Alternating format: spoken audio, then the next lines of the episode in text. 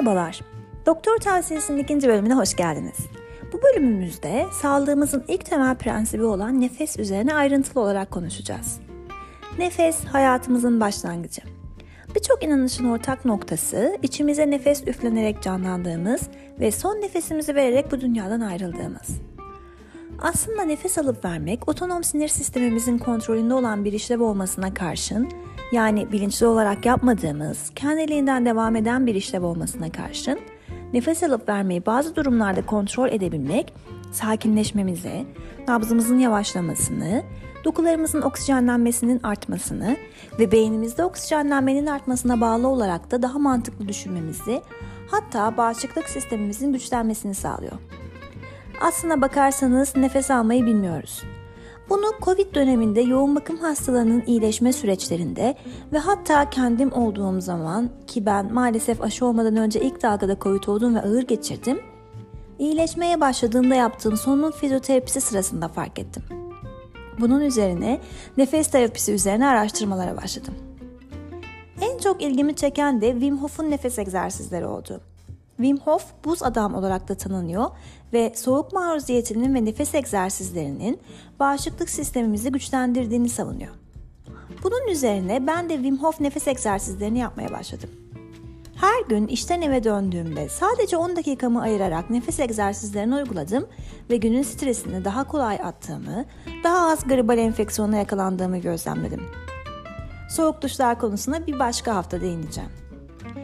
Hof nefes tekniğinde öncelikle hızlı ve derin nefesler alarak vücudumuzu solunumsal alkaloz durumuna sokuyor.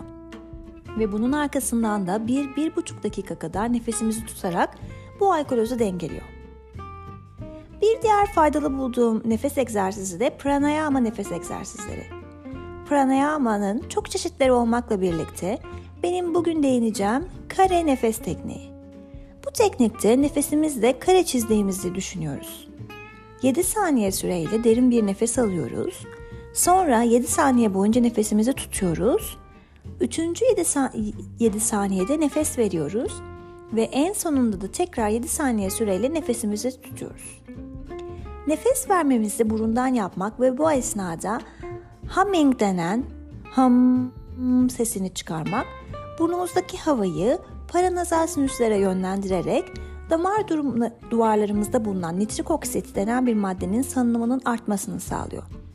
Ve nitrik oksitin yüksek konsantrasyona çıkması burnumuza girmeye çalışan patojen bakteri ve virüslere karşı toksik etki gösteriyor. Ayrıca nitrik oksit damarların genişlemesini sağlayarak hipertansiyondan kalp krizine kadar birçok kötü durumun azalmasını sağlıyor. Nitrik oksitin burnumuzda bulunan mukosilyer aktiviteyi artırdığı, böylece de vücudumuza girmeye çalışan patojen bakteri ve virüsleri engellediği gözlemlenmiş. Nitrik oksitle ilgili ileride ayrıca bir bölüm yapmayı planlıyorum. Bunun dışında nefes için diğer meditasyon uygulamalarından da yararlanabiliriz. Günlük 10 dakika süreyle yapacağımız herhangi bir meditasyon bize anksiyetemizin azalması, depresyondan uzaklaşmamız, bağışıklığımızın kuvvetlenmesi konusunda çok fayda sağlıyor. Eğer zamanımız varsa meditasyon süremizi uzatabiliriz. Ben nefes egzersizlerini gün içinde 10 dakika, yatmadan önce de 10 dakika süreyle yapıyorum. Yani işin özü her zaman nefes. Derin, yavaş, huzurlu nefesler alıp vermek ve odağımızı sadece nefes yaparak sakinleşmemizi, huzur bulmamızı sağlamak. Evet, Nefesle ilgili olarak bu bilgileri sizlere sunduktan sonra bu haftaki sağlık ödevimizi vermek istiyorum.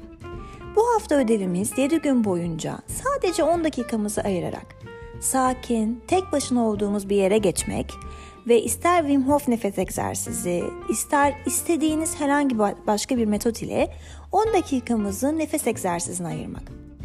Bir hafta boyunca yapacağımız bu alıştırma sonunda artık nefes çalışmaları hayatımızın önemli bir parçası haline gelecek.